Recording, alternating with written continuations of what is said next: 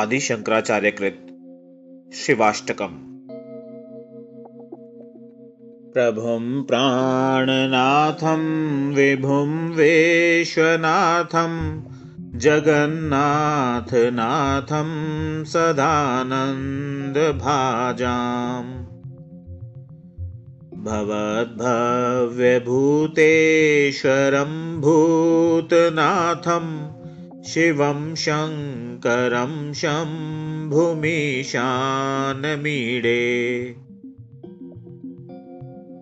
गलेरुण्डमालं तनौ सर्पजालं महाकालकालं गणेशादिपालम् जटाजूटगङ्गोत्तरङ्गैर्विशालं शिवं शङ्करं शम्भुमीशानमीडे। मुदामाकरं मण्डनं मण्डयन्तं महामण्डलं भस्मभूषाधरं तम् अनादिं ह्यपारं महामोहमारं शिवं शङ्करं शम्भुमीशानमीडे।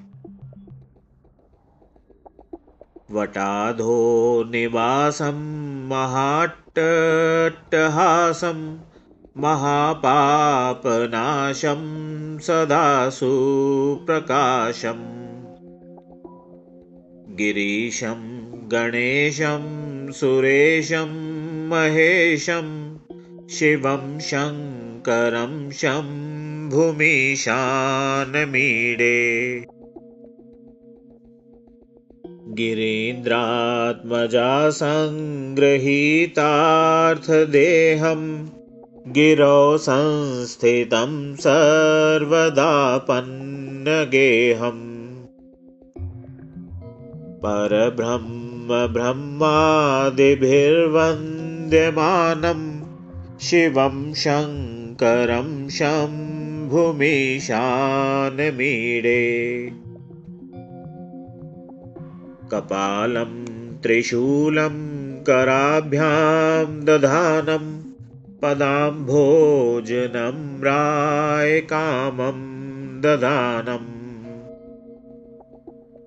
बलिवर्धमानं सुराणां प्रधानं शिवं शङ्करं शम्भुमीशानमीडे।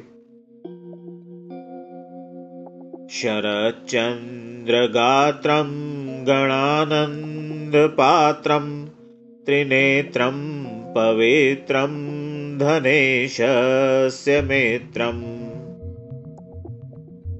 अपर्णाकलत्रं सदा सच्चरित्रं शिवं शङ्करं शम्भुमीशानमीडे। हरं सर्पहारं चिताभूविहारं भवं वेदसारं सदा निर्विकारम्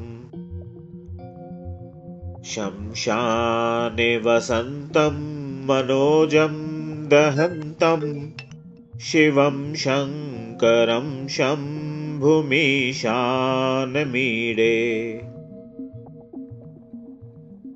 स्वयं यप्रभाते नरशूलपाणे पठेत् स्तोत्ररत्नं त्विह प्राप्य रत्नम् सुपुत्रं सुधान्यं सुमित्रं कलत्रं विचित्रे मोक्षं प्रयाति। इति श्रीशिवाष्टकं सम्पूर्णम्